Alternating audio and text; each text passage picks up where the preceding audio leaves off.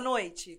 A você que acompanha mais um episódio do Entendi Direito, um podcast do portal Diário de Justiça e que nesta noite chega ao seu 52º episódio.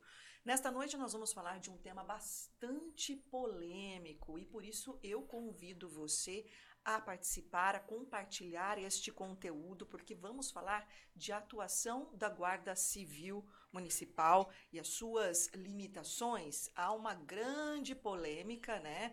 Uh, o próprio Diário de Justiça divulgou algumas decisões e Precisamos que você participe desse programa, porque os entrevistados especiais desta noite tem propriedade para falar sobre o assunto, não é isso, Denis? Boa noite. Boa noite, Renata. Boa noite, Rafael Sereno. Aos nossos entrevistados que já serão apresentados por você. Estava aqui compartilhando o nosso link, Renata, do YouTube.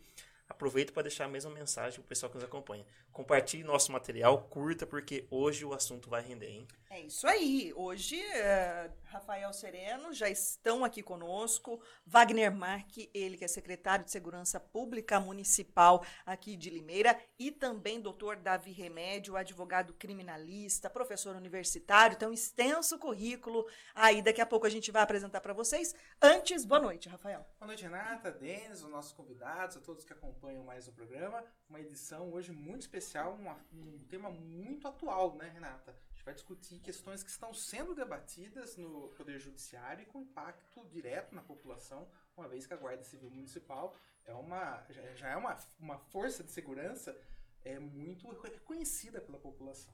É um assunto super pertinente. Não tem como falar de força de segurança e não se lembrar né, da, da, da, Guarda Civil Municipal. E agora sim, boa noite, secretário Wagner Mack. Já é da casa, né, praticamente. Boa noite, obrigada por ter aceitado o convite. Imagina, boa noite a todos, Renata, Denis, Rafael, ao amigo advogado doutor Davi Remédio.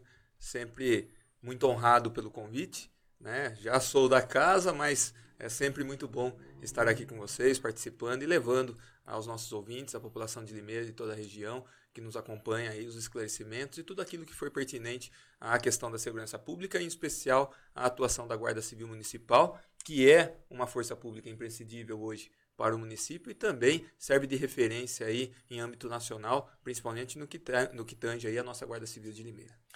Doutor Davi Remédio, muitíssimo obrigada, viu, por ter aceitado o convite. O doutor Davi, que veio de Araras aqui para o Estúdios House, né? Está participando conosco ao vivo. Muito obrigada, viu? Obrigado, Renata, Denis, eh, pessoal, inclusive os colaboradores aqui, sem os quais o programa não vai ao ar. É um prazer enorme estar aqui no podcast Entende Direito, cumprimentar meu colega, meu amigo, colega de trabalho, damos aulas juntos. E dizer que realmente o tema é muito interessante. É, acho que será bem produtivo para aqueles que estão assistindo, né? Uma visão dicotômica do, do secretário, uma visão de um defensor e cumprimentar especialmente a todos que estão assistindo a gente. É isso aí, doutor Davi Remédio, que é advogado criminalista, e o secretário de Segurança Pública Municipal, para a gente falar então da atuação da GCM, o que a gente espera, conflito.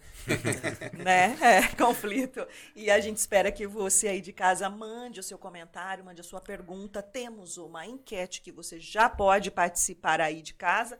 Denis Martins, qual é a enquete? Renata, nossa enquete de hoje é a seguinte. A GCM deve ser considerada força de segurança pública? O pessoal já está respondendo, por enquanto, Todo mundo que respondeu disse que sim, 100%, Renata, que a GCM deve ser sim considerada força de segurança pública. É isso aí. Vamos, então, vou fazer aqui a, a primeira pergunta para a gente já é, discorrer sobre o tema. Vocês fiquem à vontade para responder, os meninos também na sequência. É, a sexta turma, então, do Superior Tribunal de Justiça, decisão de agosto, entendeu que a Guarda Civil Municipal não tem poder de polícia e não pode fazer atribuições é, de polícia militar e polícia civil.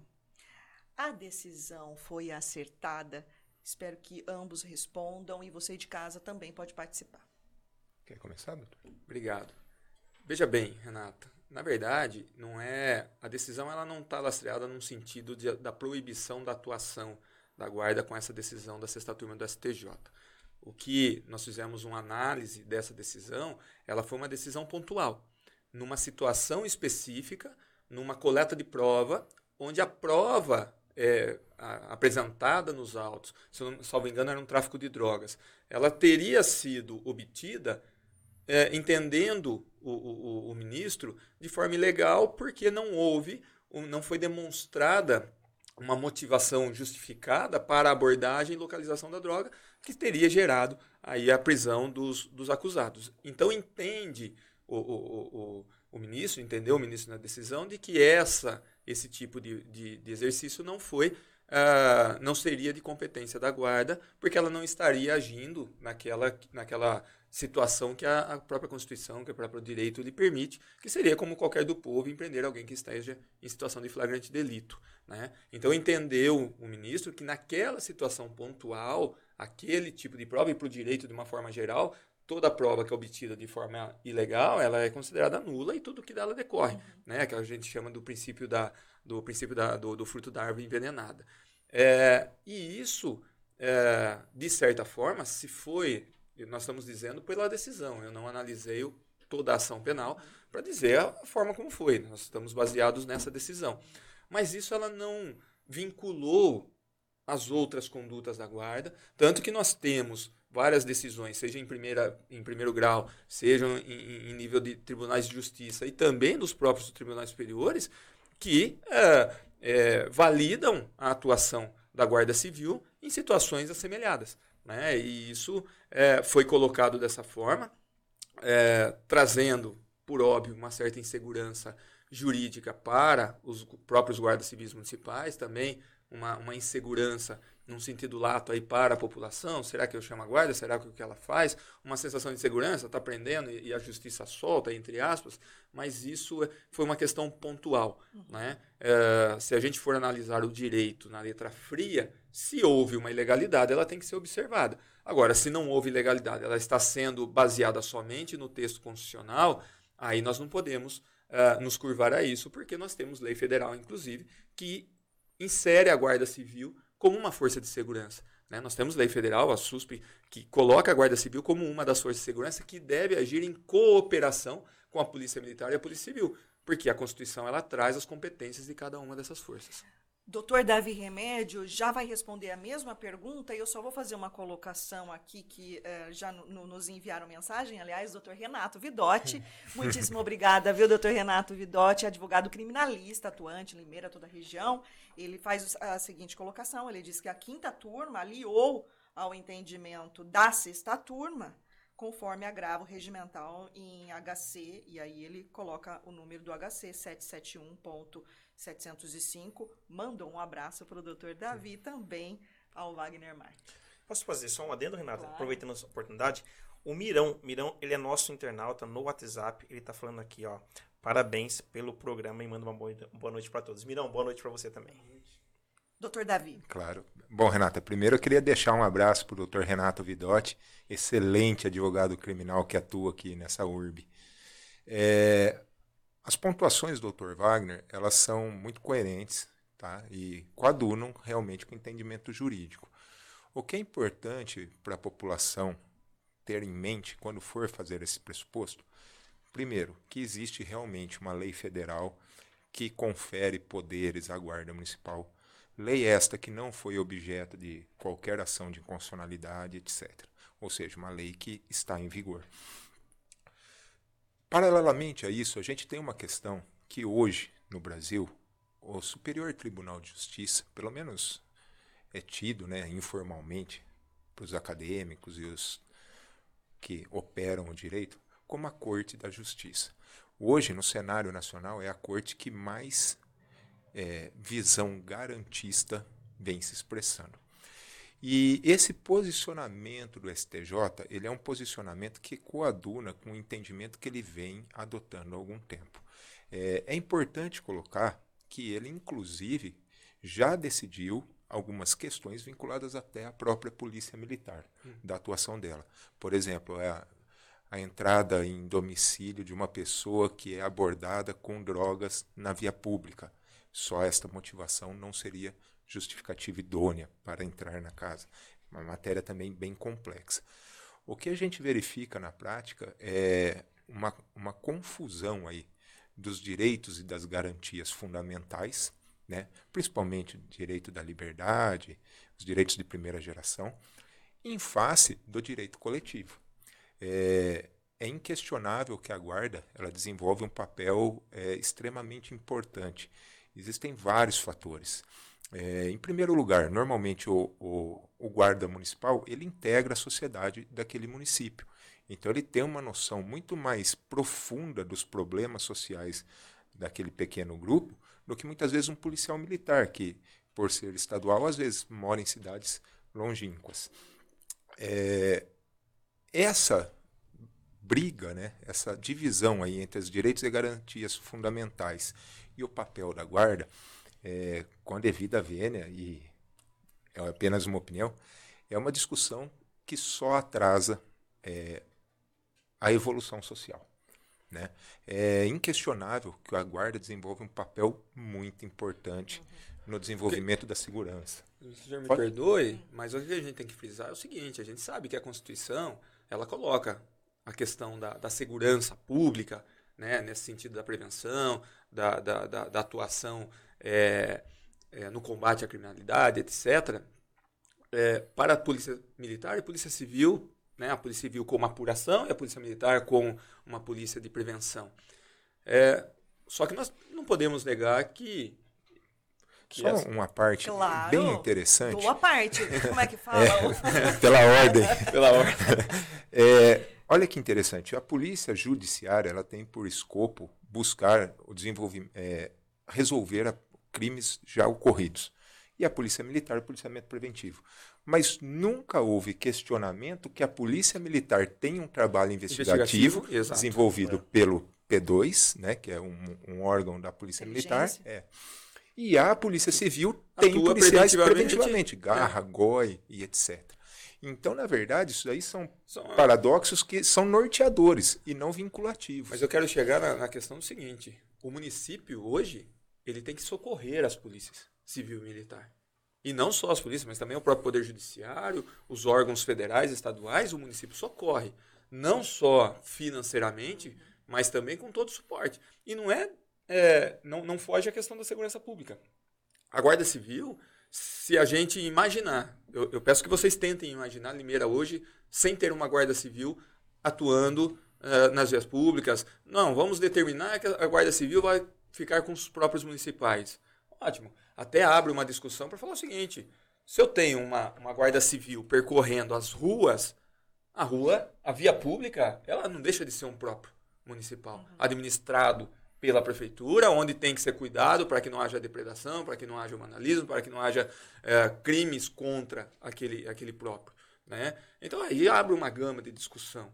O que nos causa um pouco de receio é que decisões como essa, aí me perdoem os advogados, mas começam a servir para os advogados defensores dos, uh, dos acusados como uma forma de se tentar buscar absolvição com base em, em decisões como essa, né? que é o que tem acontecido, me perdoem, mas a própria defensoria. A defensoria tem se agarrado em decisão do STJ, volta a frisar, nesse caso específico da sexta turma. Pode ter sido seguida também pela quinta turma aí, num, num HC, mas aí, doutor Renato, é, todo o meu carinho, sou muito, né, gosto muito, tenho muito apreço por ele, principalmente pelo, pelo pai, Vidotti, né, meu, meu colega secretário, que também é uma pessoa espetacular, que eu tenho muito carinho, o doutor Daniel de Campos, aos secretários de uma forma geral, mas a gente não pode permitir que sejam utilizados. Então eu não tenho, eu não, não, não li o HC.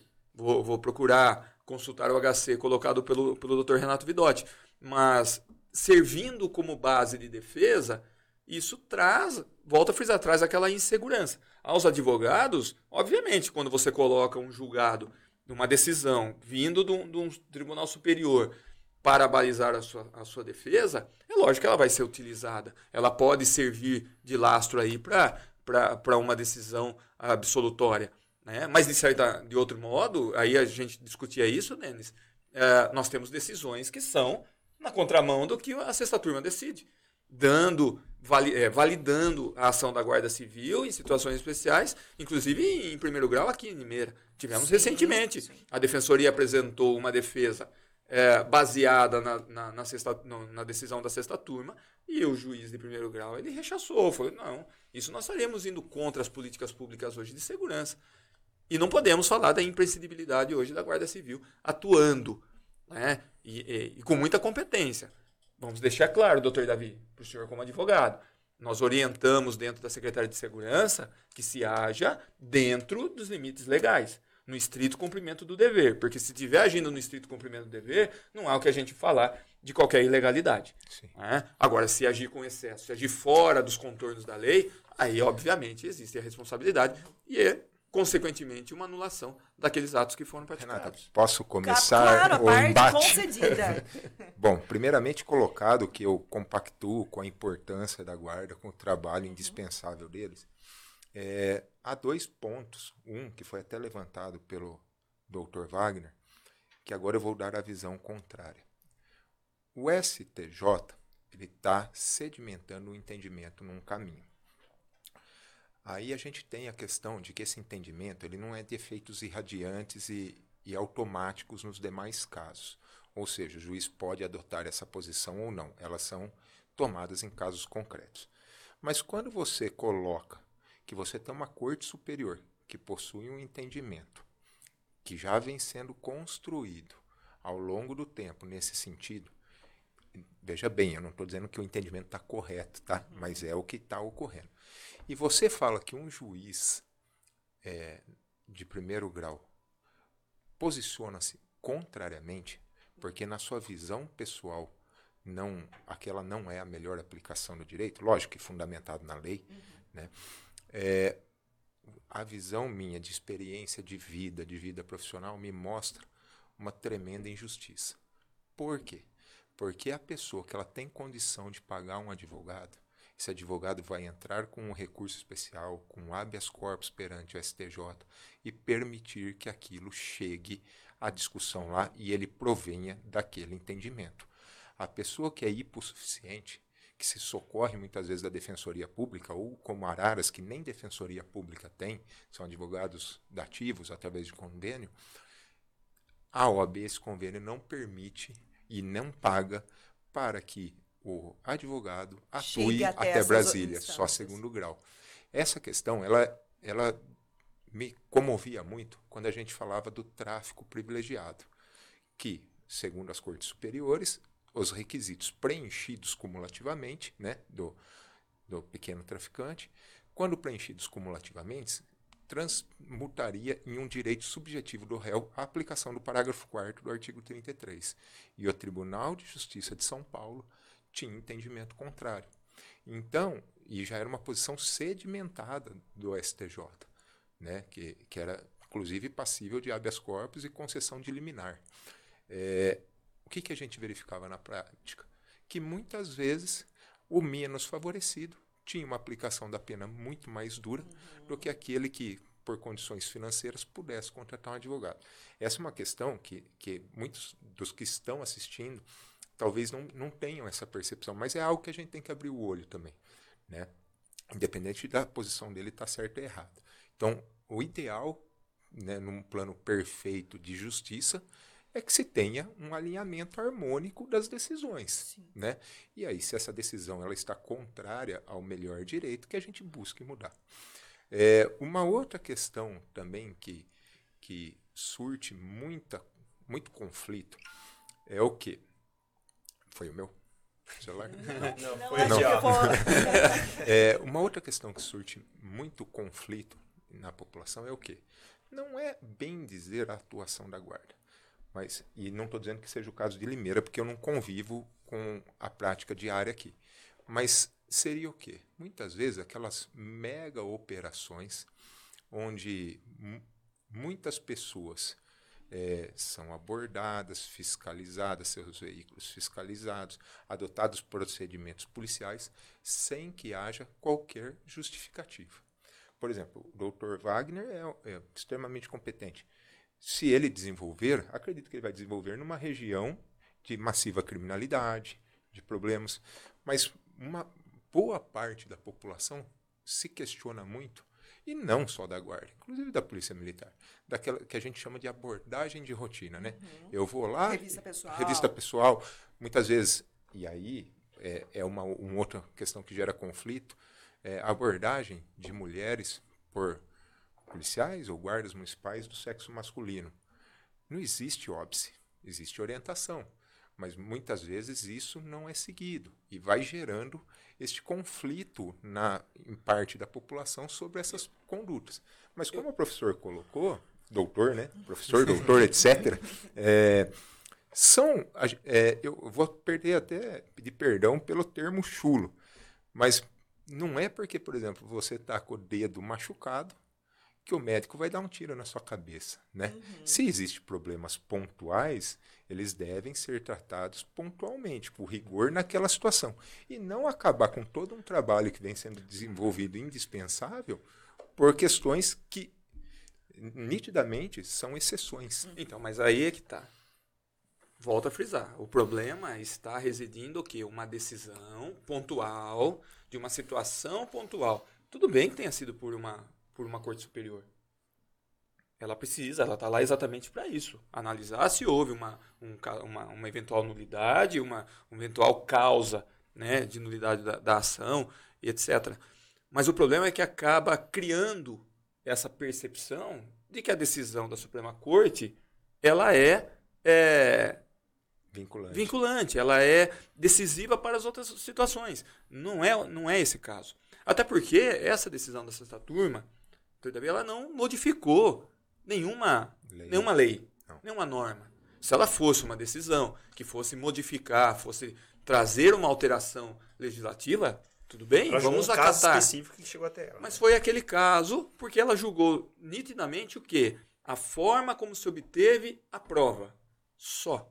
E isso começou a ganhar um contorno. Aí, vamos é, né, jogar no, no, no balaio um contorno pela defensoria, pelos advogados, ou seja, pelos defensores de uma forma geral, de se utilizar dessa decisão de uma forma genérica para colocar em qualquer situação. E o Wagner que, lembrou, né, que teve já pedidos aqui em Limeira da defensoria que foram rejeitados e da mesma forma da mesma teve forma. pedido que foi aceito, que, né, Denis? Foram dois pedidos foram aceitos, tanto e que foi uma grandíssima polêmica aqui na comarca, não é? Foi, inclusive até até citar é, um dos casos é, foi um, é, mas vale frisar, me perdoe, Denis, é. mas vale frisar que nos dois casos onde houve absolvição, aqui em Limeira, em, em, primeira, em primeiro grau, por conta de entender uma, uma, uma obtenção de prova de forma nula, né, ilícita, enfim, que gerou a nulidade, é, houve recurso do Ministério Público. O Ministério Público, validando a ação da guarda, falou o seguinte: ela foi feita de forma legal. Até para que os nossos ouvintes saibam, Denis, me perdoe a, te interromper, mas nós temos aqui em Limeira, doutor Davi, um gabinete de gestão integrada, é onde todas as forças, inclusive ah, ah, é, estando composto também pelo Poder Judiciário, pelo Ministério Público, pelos consegues, pela, pela sociedade civil de uma forma geral, trabalha-se de forma conjunta, de forma integrada, porque a lei federal e da é segurança ideal, né, pública, né, ela fala o seguinte, são integrantes da força pública, da Força de Segurança Pública. Polícia Militar, Polícia Civil, Polícia Federal, Polícia Rodoviária Federal e as guardas civis municipais. Estas devendo agir em cooperação com as demais forças. E é o que a gente faz. Ninguém está monopolizando a segurança pública na Secretaria Municipal de Segurança. Denis, Renata, Rafael. Nós trabalhamos de forma integrada, de forma conjunta, que é o ideal. Porque você soma forças. Soma o trabalho. Por quê? Porque todos têm as suas competências, as suas atribuições, as suas limitações. Então a Guarda Civil ela não pode atuar em, sozinha. Ela vai, ela investiga, ela prende, ela faz os documentos. Não é de competência dela, não é de atribuição dela. E não é legal, no, no, no sentido é, correto da palavra, literal. Não é legal, não há legalidade. Ela tem que seguir o que a lei determina. E se nós temos uma lei federal dizendo que a Guarda Civil Municipal, ela é uma força de segurança devendo agir em cooperação com as demais forças, é assim que nós agimos.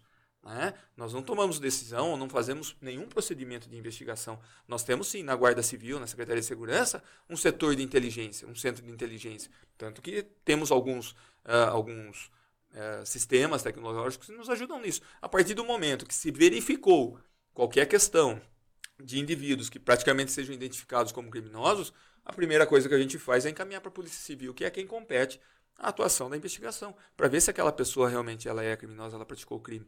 Da mesma forma, se a gente tem conhecimento de algo que necessita de uma, de uma atuação preventiva, de uma atuação é, intensificada, a gente também comunica a Polícia Militar e agimos, se necessário for, de forma conjunta, de forma integrada, como são as abordagens, por exemplo, combatendo furtos e roubos de veículos, quando a gente faz uma, um bloqueio de trânsito com outros, outros órgãos, seja setor de trânsito da mobilidade, enfim, a fiscalização em alguns estabelecimentos, quando nós temos a questão de saúde, então nós fazemos de forma integrada que prevê o gabinete de gestão atendendo aquilo que a lei nos determina ou que a lei nos, nos permite fazer. Né? Então a população, quando ela questiona, ah, a guarda não pode trabalhar, ela pode e ela vai continuar trabalhando. A guarda civil vai continuar trabalhando, vai continuar exercendo a sua função dentro daquilo que a lei permitir. Obviamente, se vier uma alteração legislativa ou se tivermos uma decisão de, de corte superior vinculante que fala, olha, a atuação da guarda ela é ilegal, nós não vamos fazer. Sabe por quê? Nós vamos retirar a guarda e, e trabalhar dentro do que, daquilo que a lei permitir.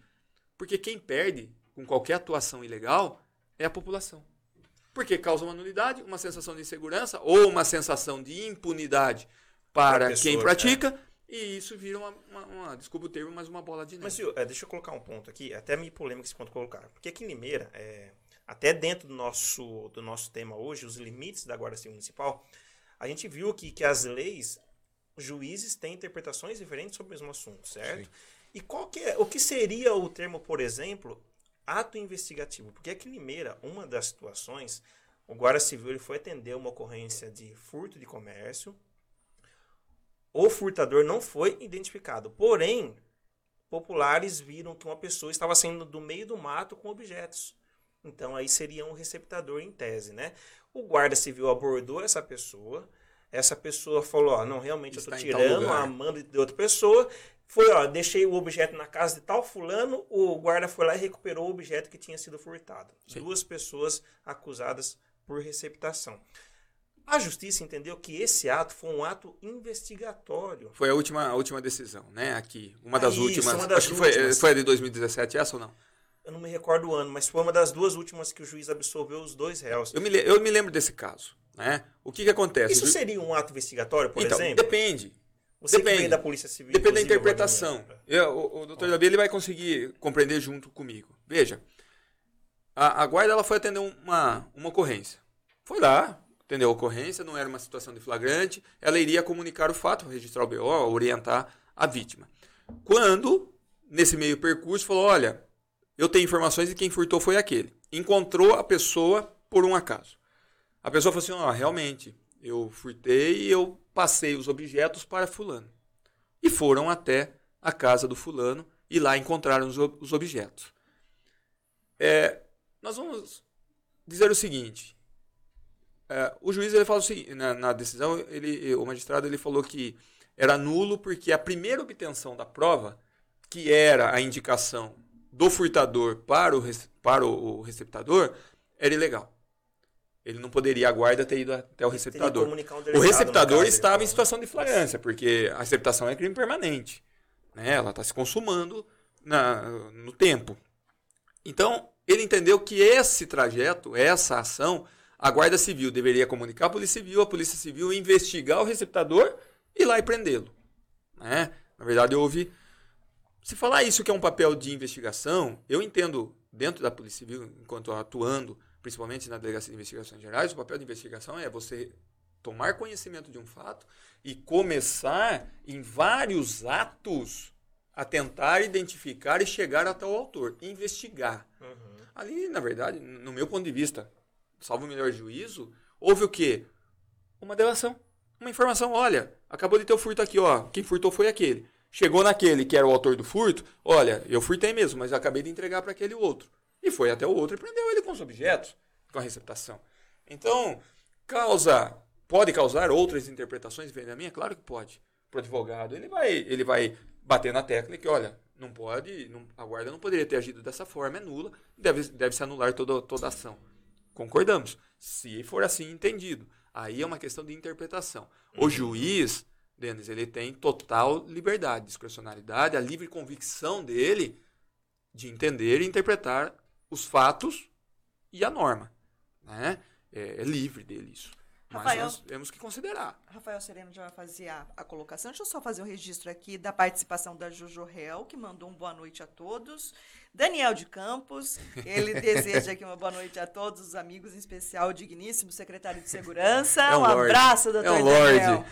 É, professor Vidotti. Professor, professor Vidotti. Vidotti também desejando boa noite a todos. Saudações a este profissional incrível, meu amigo Wagner Mack. Imagina. É, o Edenilson Mota também desejando boa noite. O Celso Antônio Rui também desejando boa Sempre noite. Nos acompanha, né? Exato. Um forte abraço, viu, Celso? Você continua aí mandando o seu comentário, a sua pergunta. Percebeu que aqui está tá acontecendo a discussão aqui e está super esclarecedora sobre é. este assunto tão polêmico que é relacionado à atuação da Guarda Civil Municipal. Eu posso só fazer um contraponto? Claro. Peço até desculpa. É, eu não sei o caso, eu só escutei o Denis pontuando, mas. É, e não é por ser advogado, porque o Wagner sabe que eu já integrei as forças públicas, etc. Uhum. E sempre foi meu entendimento. Para mim, é, nesse posicionamento, configuraria sim um trabalho é, investigativo. Tá? É, qual que é o paradoxo? É, pontuar isso com base né, ao limite do poder com base na necessidade da situação flagrancial. O que o STJ já vem colocando em situações semelhantes, inclusive com a adoção de procedimentos adotados pela Polícia Militar, que também não compete o trabalho investigativo, uhum. é que numa situação dessa, preserve o local e adote a postura que seria chamar. Não, mais uma vez, não estou dizendo que eu possa concordar ou não com esse entendimento, né? Mas que se busque através da, da delimitação da área para evitar que a pessoa se escape, etc. E aí busque uma autorização judicial para para adentrar o domicílio, etc., ou o contato com a Polícia Civil, que seria responsável pelo trabalho investigativo. Qual que é o problema disso? É excelente teoricamente. No papel, né? E na prática? A gente sabe que se for tomar uma postura dessa, 90% das situações, a pessoa vai conseguir escapar é, e, e, a impunidade vai aumentar. Então, esse, esse paradoxo ele é muito complexo, porque o que, que a gente observa, na verdade? Que a intenção do, do policial, do guarda, é trazer a justiça, a paz social e a segurança. Né? O professor Wagner, e aqui são as nossas discussões acadêmicas, qual que é o grande dilema nosso? É esse problema de um Estado extremamente garantista, de uma Constituição extremamente garantista, que ela é criada num cenário que hoje não mais persiste, ela é utilizada não para garantir o direito do cidadão de bem, mas muitas vezes como subterfúgio para quem pratica atos ilícitos conseguir a sua impunidade, né, professor? Mas eu ouso discordar. É? Por é que vocês não entendem? Eu ouso discordar de alguns pontos. Com ah, todo tá. respeito. Doutor mas David. a ideia é essa mesmo. Porque. Não, não é, eu, eu tô falando. A ideia é não, conflito. Eu, eu, quis colocar a situação fática, porque eu conheço a situação fática. Veja, a, a investigação seria a partir do momento que tomou-se uma informação depois do fato depois do fato consumado, depois da, da é, é, é, a, a, questão flagrancial, ainda quase que estava é, Flagrante é, é, impróprio, impróprio. Né? Então a gente estava né, no conhecimento ali, simplesmente que a guarda ela foi atender de imediato uma, uma, uma ocorrência de furto, tomou conhecimento, indicaram quem seria o possível, possível autor. Ela não foi atrás do autor, na verdade encontrou com o autor a partir da, do momento das características né? Olha, eu furtei. E apresentou. O autor do furto, ele não foi autuado. Não tinha flagrante do autor do furto. Mas ele indicou aonde estavam os objetos. E tinha um receptador. A ação da apreensão do objeto e localizar o identificador, o, o, o receptador, não foi uma investigação. Não, não estavam investigando a receptação. Isso eu estou dizendo pelos autos. Pelo, então, pelo fato, pelo contexto fático de momento. Né? É, eu entendo que a linha investigativa é você pegar algo, né, o que a gente chama do fio do novelo, e começar a querer desenrolar esse novelo. chegar até o, até o ponto. Isso é uma investigação. Seria um papel, o ato. Seria nulo. Aí você tem uma informação, como acontece no na nossa central de inteligência da guarda.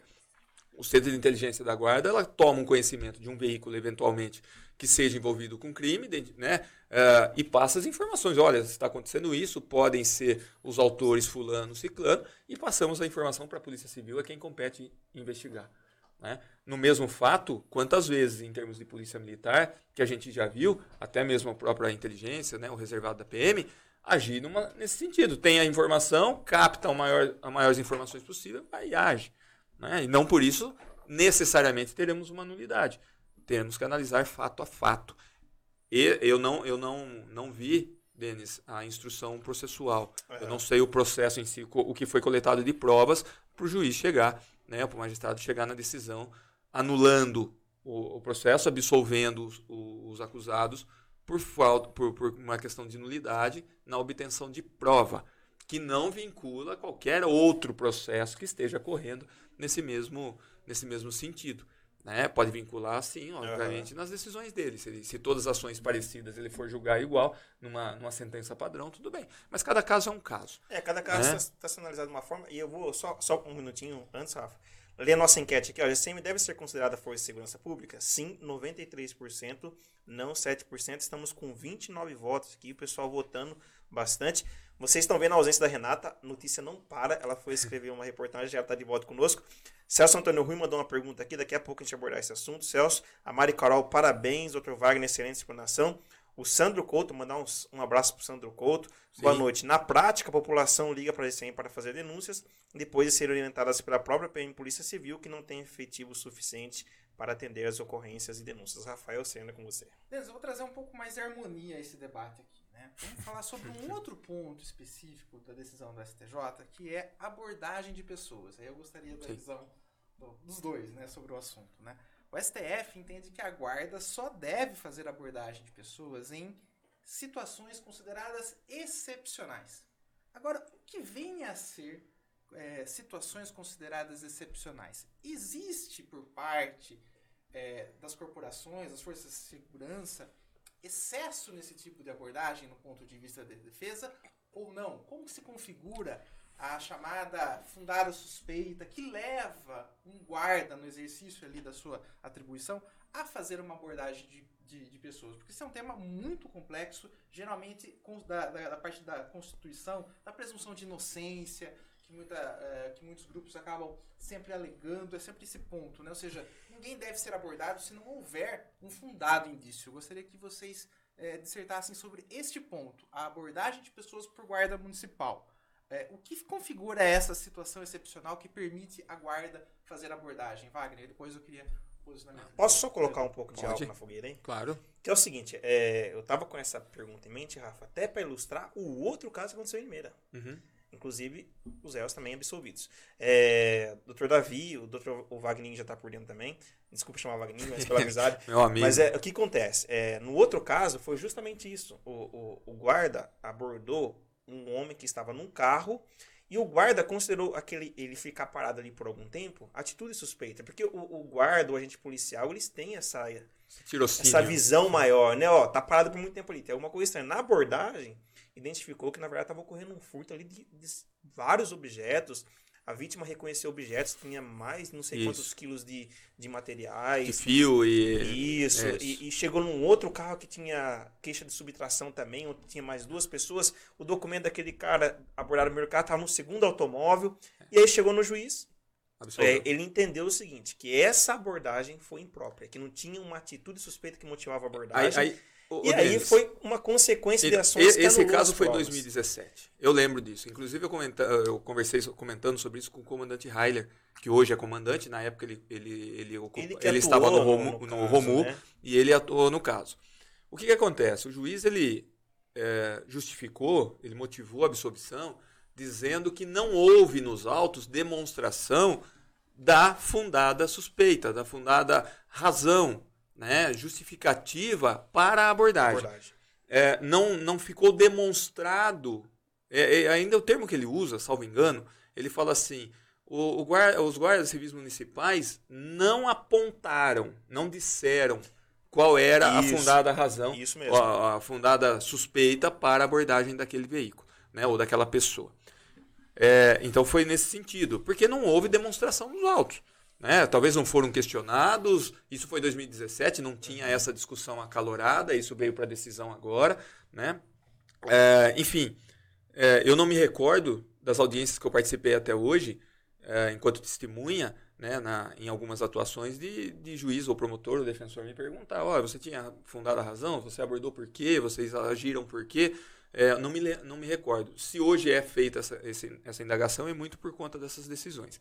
Com relação, Rafael, à questão da abordagem da guarda, é, eu desafio qualquer pessoa, os nossos ouvintes vai dizer, se em algum momento viram abordagens de guarda civis ou próprio da Polícia Militar, da Polícia Civil, abordagens aleatórias. Ah, vamos chegar na Praça Toledo Barros, vamos abordar qualquer pessoa. Vamos fazer abordagem de qualquer veículo. Vamos fazer isso de forma é, indiscriminada. Vamos fazer né, ao léu, vamos só para a gente trabalhar. Isso não existe. Né? É, eu tenho mais de 20 anos na, na segurança pública, enquanto, enquanto policial civil, e nós nunca vimos ninguém agir dessa forma. Até porque, se isso acontecer, é um flagrante abuso. Né? É, o que acontece é que algumas situações evidenciam ou deixam é, evidenciar, né, fazem com que essa abordagem ela seja necessária. Muitas vezes, por algumas características, ah, teve um roubo em tal lugar, então uma pessoa com características semelhantes. E uma questão de segurança, porque hoje em dia, né, ou algum tempo, é, o agente de segurança ele tem que estar, para agir, ele tem que estar em segurança. Então ele faz a abordagem da forma, como a gente chama, padrão, né? garante de que ele está seguro e de que a própria pessoa abordada também está segura, né? quem está próximo em situação de segurança, para ver se ele tem uma arma, para ver se tem né, alguma situação ilícita com ele, feita essa, essa verificação, tudo transcorre na, na maior normalidade. Né? Porque se você chegar como agente de segurança, eu, eu for abordar o doutor Davi com uma suspeita ou com uma situação que indique a necessidade de abordagem, simplesmente chegar a conversar e ele estiver armado, inclusive numa situação dessa, não sei se você lembra, faleceu um investigador. Que era o Foi. Luiz? Isso. Ele foi conversar com alguém que era para se abordar, que era um suspeito de uma prática criminosa. Ele chegou para conversar, quando ele virou de costas, o cara pegou uma, um- uma madeira que estava próxima né? dele, Isso. ou estava com ele, deu, é, e acabou levando ele à morte. Né? Então, ou pode estar armado, pode ter uma faca, pode ter um, enfim, qualquer instrumento, é, mas não existe uma abordagem é, não, não, não fundada. Aí não houve demonstração, porque ah, abordou o carro e só pelo fato de estar com os objetos dentro do carro não justificaria. Vamos frisar. É, será que naquela ocasião não havia características do, ca do carro que teria participado do furto e que estariam com os objetos? Será que não haveria uma informação ou é, por que, que aquele carro estaria parado ali próximo do local onde é ponto de tráfico, onde é ponto, enfim, de alguma situação é, envolvendo crime? Talvez não restou demonstrar nos autos ou o juiz não se deu por satisfeito, por convicto. Mas abordagem simplesmente por abordar, até porque isso viola direito fundamental. Né? Isso você viola a dignidade da pessoa, você fere a dignidade da pessoa. O É. grande problema da fundada razão, da fundada suspeita, é que nos bancos das academias de polícia e da guarda trabalham com uma seguinte expressão: é toda aquela situação anômala que foge à rotina habitual e que pode eh, indicar a prática de algo ilícito. Qual que é o problema? Nós somos seres culturais, nós temos valores diferentes. E é o que o policial chama de tirocínio. De tirocínio. né? Tirocínio. Qual que é o problema? O tirocínio de um, muitas vezes, não é próximo de outro. E alguns casos, os fatores preponderantes para que o agente público acredite haver uma situação justificada, muitas vezes são motivos que não são aceitos. O STJ também já colocou, e o STF também, que, por exemplo, o fato de ter duas pessoas dentro de um veículo automotor, né, por si, é evidente, é, a roupa utilizada pelo, pelo indivíduo por si, é um contexto é, complexo que tem que ser avaliado caso a caso. E eu vou discordar com muito respeito. É, advogando na área trabalhista, a gente infelizmente vê excessos. Normalmente, sempre pelos mesmos agentes. Na área criminal, né? É. É, o senhor advogando na área trabalhista. Eu falei trabalhista? perdão. É, área criminal, perdão. É, a gente vê, mas às vezes esses excessos é, não são cometidos propositadamente, mas ocorrem, e, inclusive até por questões de preconceito. Araras, minha cidade, existe um bairro que eu gosto muito, é, na região leste, que se chama José Almeto. Nesse bairro, é um bairro é, que tem alguns problemas com tráfico de droga. Então já é conhecido dos meios policiais. existe dentro desse bairro uma praça que, onde rotineiramente são presas pessoas com tráfico de droga. Certo dia, uma pessoa entrou no escritório, que ele desceu do ônibus, foi cruzar a praça e foi abordado. Ele foi questionar o porquê ele estava sendo abordado. Disseram que ele estava resistindo, jogaram ele ao solo, algemaram e levaram para a delegacia por desacato e desobediência. Este senhor, ele mora de frente com essa praça. Ou seja, nessa situação específica, que não é uma situação corriqueira, é pontual, é exceção, um cidadão que já tem um problema que o Estado não resolve, que é a criminalidade de frente à casa dele, ainda foi vitimizado por simplesmente estar ali. Entendeu? Mas é o que o professor falou, doutor. Vai muito da, do quê? Do preparo e do, do controle dessas situações que fogem à regra. É. Né? Que fogem à regra. O que, o que... A gente não pode partir delas como a prática rotineira de atuação. Tanto que, como você está lendo aí, massivamente a população está desgostosa com o entendimento do STJ. Né? É porque, na verdade, o entendimento é subjetivo. Se você me perguntar o que é a fundada, fundada razão, a fundada suspeita, é subjetivo. Para alguns, o simples fato daquele carro estar parado ali por muito tempo já é suficiente. Para outros, no entendimento, não. Por quê? Porque é uma subjetividade. Obviamente, Davi, se houver excesso, eu sou contra. Sim. Claro que eu sou contra. Né? Nós somos, acima de tudo, legalistas. Sim. Não pode haver excesso. Ah, abordou. Você não vai bater, você não vai humilhar, você não vai constranger. Isso não pode ser feito. Uhum. Você tem que agir da forma uh, profissional, da forma dentro da legalidade, dentro daquilo que é permitido lhe fazer. Né? A abordagem, ela é legal? Ela é. Por qualquer do povo? A abordagem por si só, não. A não ser que haja uma situação em flagrante que você pode intervir com qualquer do povo. Fora isso, fica o dever das forças policiais em fazerem. A Guarda Civil, ela pode, se estiver garantindo. Eu, eu, eu vou dar só um exemplo. Quantos furtos de fio de energia nós temos no município todos os dias? Alguns. Alguns, bastante não, alguns. Assim, é, assim, é com frequência. Não, né? com, frequência. com frequência. E seja de próprio municipal, uhum. seja de, próprio, de, de, Privado, de propriedade né? privada. Enfim, uh, quantas práticas uh, de pequenos furtos nós temos no nosso município? Quantos atos de pichações, muitas vezes, e diminuiu bastante, mas nós nos deparamos, né? A Guarda Civil, com uma força de segurança que é em cooperação com as demais, porque ela coopera com a Polícia Militar, que tem o dever e não consegue fazer por suas limitações, seja por pessoal, seja por várias outras situações, e fica aqui registrado meus cumprimentos ao comando da Polícia Militar, ao Tenente Coronel uh, Vieira, Vieira, aos capitães. Uh, Vieira Braz, é, ao, ao, capitão Erlon, né, que comanda a, a, a a primeira companhia, é, ao novo comandante da quinta companhia, então, Rony. capitão, não, o Rony foi embora. Foi embora, é. Foi, ele, ele passou a major, é, ele ascendeu a major. É, mas enfim, Neymar que chegou, Major Neymar que chegou agora para comandar, é, a gente atua em cooperação, a gente sabe da limitação. A gente sabe da limitação da Polícia Civil quando ela vai cumprir seus mandados de busca e apreensão, que é um ato de investigação, de cumprimento de ordem da investigação. Esse problema polícia, é agravado a... ainda em cidades menores. Principalmente. Exemplo, Conchal. É, quanto menor a cidade, é, isso mesmo. Aqui, Iracemápolis. Iracemápolis, São municípios que se não tiverem o apoio e a retaguarda da guarda, não, não tem nem efetivação. É, então, a gente não atua individualizado. A gente atua em cooperação. É isso que a gente quer frisar. E isso a gente tenta demonstrar ao Poder Judiciário. Nós não podemos é, deixar aqui de, de, de, enaltecer o apoio que a gente tem do Ministério Público, uhum. do órgão do Ministério Público, Sim. inclusive do próprio GAECO.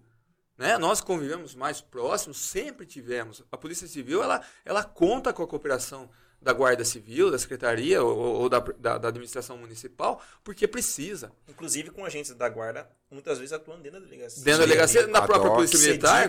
Quantos guardas civis nós temos atuando no Bombeiro? Que é a Polícia Militar. Sim. Porque precisa. E tente você, Denis, falar para, para o bombeiro, para a polícia militar, que nós vamos tirar os guardas municipais que trabalham ali. Falam, tudo bem, vocês podem, mas nós não temos mais base de bombeiro aqui. Uhum. Entende? Então isso é necessário. A gente não trabalha individual, a gente não faz trabalho de investigação sozinho, a gente não faz trabalho de prevenção sozinho, a gente não faz trabalho é, é, é, nenhum de segurança individual, até porque não se dá para fazer. O trabalho não se faz sozinho. O Wagner, quantos guardas municipais tem número hoje? 284. Então, imagina tirar isso das ruas, não grande peso. Né? Aí, se a gente for analisar num contexto, é a força de segurança que conta com o maior número de integrantes. Né? Hoje nós temos trabalhando, ó, nós estamos agora contratando, é, adquirindo as novas viaturas por contratação. São 23 viaturas que vai estar à disposição. Né? Desde a Defesa Civil a, a, a todos os grupamentos, uhum. né? são 23 viaturas à disposição. Ah, mas você não tem tantos homens assim. A gente chega a colocar 9, 8, 10 viaturas. Aí a gente conversa com a Polícia Militar e fala: olha, nós atendemos a região. A Polícia Militar não atende só Limeira. Ela tem que atender Cordeirópolis, é. Iracemápolis, que faz parte do batalhão Araras. Ela fala, olha, eu tenho que dissipar. Às vezes em Limeira ficam três viaturas, quatro viaturas, uma por área, duas no máximo. E é uma realidade, a gente não pode tampar o sol com a peneira. Não tá certo. Então a gente precisa agir em cooperação. No, eu vou entrar no outro, numa outra questão de abordagem, Rafael, daqui a pouco. É, vou primeiro ó, cumprimentar o Nóbrega aqui, o Wagner. Nóbrega. GCM Nóbrega mandando aqui, ó, boa noite a todos, parabéns aos idealizadores. O Sandro Couto, trabalho de GCM de Limeira é referência nacional essencial para prevenção e combate à criminalidade. Manuele Costa, boa noite a todos.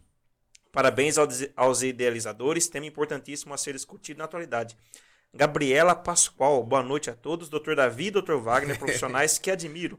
Ótimas explanações. Raul Brandino mandando boa noite. Júnior GCM Júnior, Comendador Júnior, mandando parabéns a todos os idealizadores.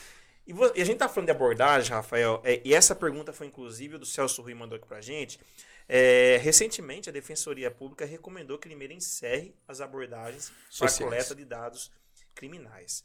Como que está essa situação? Vai acatar essa recomendação? Vai, não vai acatar? É, realmente existe abordagem para essa finalidade de coletar dados criminais ou não? É uma abordagem social? Não, não. A recomendação vocês... ela não é, ela não é porque a gente faz abordagem para coleta de informações criminais. O que fala recomendação é, talvez o doutor Davi não tenha, não tenha tomado não. conhecimento dela, porque ela veio da Defensoria Pública diretamente para a Secretaria é recente, do, do né, município. É, faz acho que uma semana no máximo que chegou. Foi depois de uma, de uma abordagem social que foi feita. A Limeira ela trabalha na questão social. E o CEPROSOM, que é uma autarquia que faz esse trabalho, para as pessoas em situação de moradores de rua, de vulnerabilidade. Obviamente que a gente sabe as condições que essas pessoas convivem de vulnerabilidade. Mas volta a frisar, existe uma questão de segurança. Se você deixar o assistente social e conversar com as pessoas, pode haver uma situação que a coloque em risco. E nós não podemos, então a Guarda Civil, como sempre o fez há tantos anos, né, trabalhando em apoio.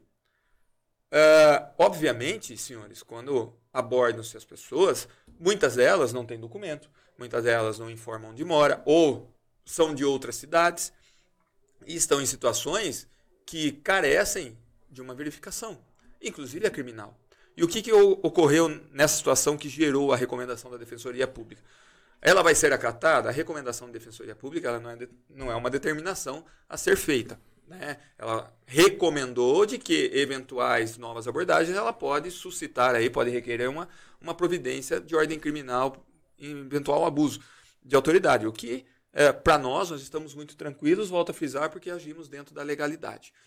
Nessa abordagem, ela aconteceu ali na, na, nas imediações da região da estação ferroviária, uhum. onde já existem informações de práticas de tráfico de drogas, de é, práticas sexuais durante o dia. Existe ali um, uma, um, um duto, doutor Davi, que vai de um, de lado, da, outro, da marginal para o outro e que ali estava servindo de moradia. Inclusive já, tem apreensão de drogas esses dias, apreensão, lá, né? Então, e é exatamente nesta abordagem houve apreensão de um adolescente e a prisão de um uh, maior de 18 anos por prática de tráfico, porque eles estavam ali comercializando drogas para os moradores de rua, e identificado dentre um deles um procurado da justiça, que há alguns meses ou alguns anos estava evadido do sistema prisional, quando ele saiu, talvez beneficiado aí por uma, por uma saída temporária, e não retornou.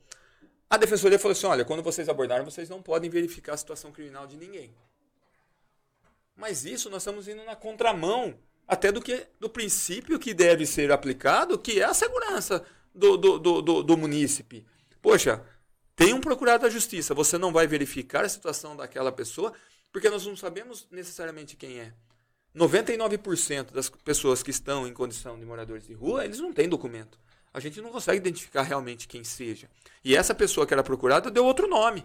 Se não fosse uma verificação apurada, estaria ali possivelmente praticando os pequenos furtos que acontecem na região central, que acontecem no, no, nos entornos ali, que tanto é, aumentam o nosso índice, a nossa estatística criminal do, do município. Né? Então, essa recomendação, me perdoe aí a, a defensoria, é, se estiver agindo dentro da legalidade, numa função não só criminal, mas social, mas para resguardo da segurança, principalmente do nosso município, ela vai continuar acontecendo. Porque nós não podemos permitir que naquela, na, no, em todo o nosso município tenham pessoas numa situação criminal negativa e fecharmos os olhos para isso. É, não podemos nos permitir a isso. Uhum. Né? Não sei o posicionamento do, é, do Dr. Davi, mas com, é. Com relação à apreensão do menor e a prisão é inquestionável. Inquestionável. Né? É. Questionável. Situação de flagrante permanente que perdura, justificada, como você colocou, é, local com massiva incidência de criminalidade.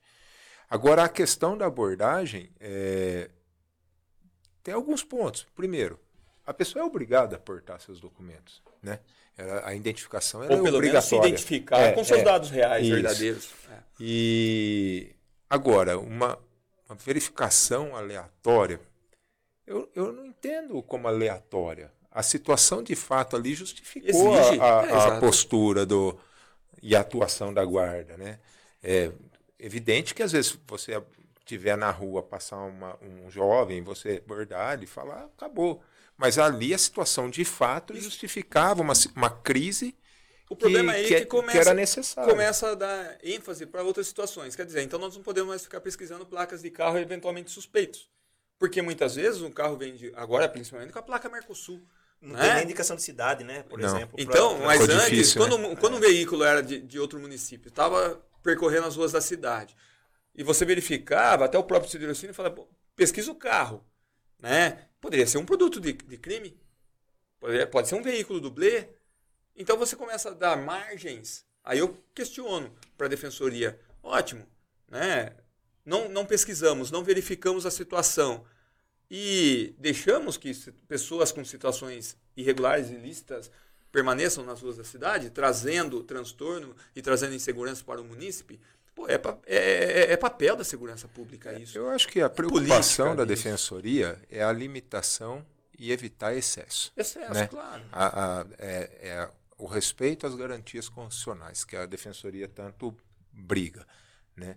E, e realmente, diante dessa questão do, da função da guarda, é, talvez um apoio conjunto de outra força. É, mas ali a Polícia Militar estava junto. Estava junto. Inclusive, foi uma é. operação, ela foi feita integrada, integrada que nasceu isso. dentro do gabinete de gestão integrada. É difícil debater sem ser do município, né? ela, ela aconteceu exatamente porque nasceu dali da necessidade, de Entendi. tantas incidências uh, de demandas daquele local, principalmente por práticas de pequenos furtos, e ali tinha muito, muito fio que era que foi furtado, furtado. tinha objetos de origem ilícita ou não comprovadas as suas a, a, a, a origem ilícita delas, enfim, era uma situação que necessitava uma atuação. Aí é o que eu questiono, por que, que a recomendação veio somente para a Secretaria de Segurança do município e não foi para a Polícia Militar que agiu junto?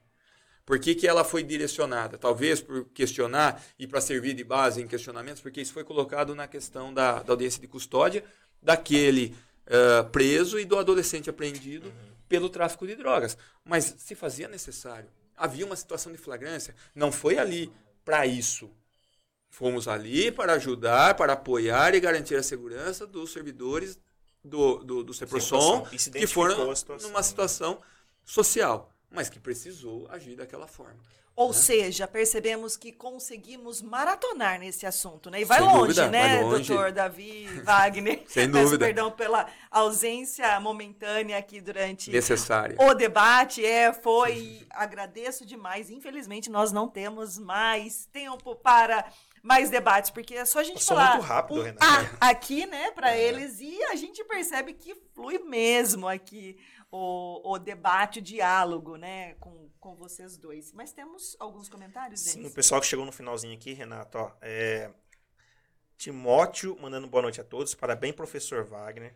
Caroline Tomás, boa noite a todos. Doutor Davi e doutor Wagner, sempre excelentes, tema de muita relevância. Edna Barbosa dos Santos, boa noite a todos. Doutor Davi e doutor Wagner, profissionais excelentes. Mais um GCM chegando aqui, ó, o Coimbra, Coimbra. mandando boa noite. Muito importante esse tema. abraço. Continuamos trabalhando e defendendo nossa cidade, porém precisamos de segurança jurídica, pois enquanto as prisões são anuladas, quem perde é a população. Celso Antônio Rui, na verdade, ele usa um termo aqui, vou reproduzir, tá? É o poste mijando no cachorro. Se é para a segurança do município, tem que ser abordado sim. André Guedes falando boa noite, parabéns, doutor Davi, doutor Wagner. Daniel Ponesse, boa noite. Trabalho da guarda se for necessário para suprir necessidades. Daniel é inspetor da Guarda Municipal de Araras. Ô, forte Um abraço. abraço, Daniel. Ele é Daniel Ponese. um abraço pra você, Ponesse.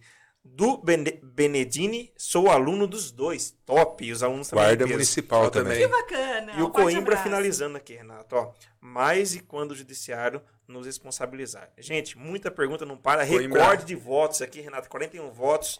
Sim, 93%. A GCM deve ser considerada força de segurança pública. Esse é o Eu- estado. eu, eu fico muito feliz. Denis, com essa colocação do Coimbra, aliás, de toda a guarda, Nóbrega, é, enfim, Manuele, que estiveram aí. É, o Coimbra, ele é instrutor, também, junto com os outros guardas civis instrutores. E é interessante ver colocações assim, porque você vê a dedicação. Né? Eu, eu, particularmente, eu sei que o tempo está estourado aí, eu vou. Mas eu me orgulho muito hoje de estar né, à frente eh, da pasta, porque nós temos uma visão de comprometimento, de dedicação, porque eles, enquanto guardas civis, eles estão preocupados exatamente com a população. E isso é o que mais nos enche de orgulho. São louváveis. Todos os elogios que a gente sempre testa para a Guarda Civil Municipal de Limeira, que serve de referência, doutor Davi, para o, o- o Brasil, só para um, um, um parênteses, eu estive na Senasp, na Secretaria Ai, Nacional essa de... seria uma É. segunda pergunta minha, mas aí foi, né? A gente Eu, esti- eu estive na Senasp e fiz essa- esse questionamento para o diretor adjunto da Senasp com relação à segurança municipalizada. Ele falou: olha, isso é uma, uma tendência e não tem como você retirar a segurança pública do município das guardas. E ele fez uma observação: ele falou, olha, Limeira foi uma das poucas exceções, ou seja, um dos poucos municípios que depositou o Plano Municipal de Segurança Pública aqui na Senasp. Que, eh, na verdade, é obrigatório a gente fazer, mas a gente cumpre com a obrigação. E outra, ele falou assim: Limeira, enquanto guarda civil, eu tenho boas recordações porque ela serve de referência. Dire- Diretor adjunto da Secretaria Nacional de Segurança Pública, lá em Brasília, numa reunião que a gente teve na semana passada. E isso nos dá muito orgulho. Estar compondo, eu estou lá, né? A casa é guarda civil, mas hoje eu me sinto muito bem à vontade para dizer o seguinte: estando à frente é de muito orgulho. Me orgulho de cada um deles que saem todos os dias, trabalham e lutam para que sejam reconhecidos e devem ser reconhecidos. E eu, enquanto estiver ali, né, ou fora dali, como sempre o fizemos, estaremos lutando para o reconhecimento de que o trabalho deles seja valorizado e seja feito da melhor forma possível. Muito bem, é isso aí. Parabéns, Wagner. Muitíssimo obrigada, Imagina. viu? Por ter aceitado vir aqui falar com a gente sobre esse assunto que parece ser espinhoso, mas ele é é necessário que seja Necessário. debatido, né? Então, muito obrigada mais uma vez. A gente espera que você volte sempre. Sempre que, que convidar, estarei aqui. Eu fico muito feliz, muito alegre, né? Uma alegria né, muito contagiante por vir aqui, porque a gente está aqui para prestar contas, prestar esclarecimento, trazer o que for de informação necessária à população e a gente sempre traz a verdade, né? Agradeço ao Dr. Davi sempre pela, pelo coleguismo, a gente sempre embate mesmo, a gente tem É. essa tendência, né? Somos Mas foi um debate bom. somos colegas de, de docência, somos colegas dos bancos acadêmicos, né, amigos, né, mas temos nossas visões e nos respeitamos com relação à visão um do outro. Rafael, muito obrigado. Denis, pelo convite. A você, muito especial, pela paciência, né, e perdoe Imagina. por ter tomado a gente conta gosta quase do disso, a microfone. gente gosta, bas- a gente fala, né? E vai pro embate, né, Denis? Com certeza. Precisávamos de conflito, não houve. né? Ainda. É, ainda. Doutor Davi, muitíssimo obrigada, Eu que viu? Muito obrigada mesmo por ter vindo de Araras aqui discutir sobre esse agradeço. tema. É, você aí de casa que é, não conhece, né, o doutor Davi, está nas redes sociais, não, doutor? É, Instagram é DAVI, Davi Remédio. Remédio. Isso. É isso aí, doutor, muitíssimo obrigada, Por viu? nada, eu Foi que uma grande agradeço. satisfação. Obrigado, Rafael, Denis. E que papo, né, Rafael? Sem dúvida, super atual e a gente tem que ter mais um segundo programa aí pra discutir os É. Ah, eu Um acho, uma pouco mais- série, né? Muito bacana, Renata. Obrigado, Renata, Denis, aos nossos convidados, a todos que acompanharam mais um programa. Até mais, Rafael. Até daqui a pouco, na verdade, né? Não é até quarta-feira, até daqui a Até daqui a pouco, pouco. né, Rafael? Até daqui a pouco. Denis Martins. Renata, é isso aí. Gente, muito obrigado pela participação. O tema rendeu bastante. Espero que tenha ajudado a esclarecer muitas coisas para as pessoas que nos acompanharam, Renata. É isso aí, você aí de casa que ainda não está inscrito no canal Diário de Justiça no YouTube, aproveita, se inscreve. A gente tem muito material bacana, muito conteúdo eh, no canal do Diário de Justiça. Aproveita, segue também o pessoal do Studios House. Studios House é esse ambiente que você está vendo aqui, super confo- confortável, com equipamentos de altíssima qualidade de iluminação, de som, de imagem, sua empresa, você, profissional, liberal, enfim, para o que você precisar de material audiovisual, sabe onde é, né? Aqui no Studios House. Chama a Ju e o Renato lá no Instagram, que eles tiram todas as suas dúvidas. E muito obrigada a você que nos acompanhou até aqui. Na próxima quarta estaremos de volta com um novo tema e novos entrevistados. Uma boa noite. Boa noite, gente. Boa noite. Valeu.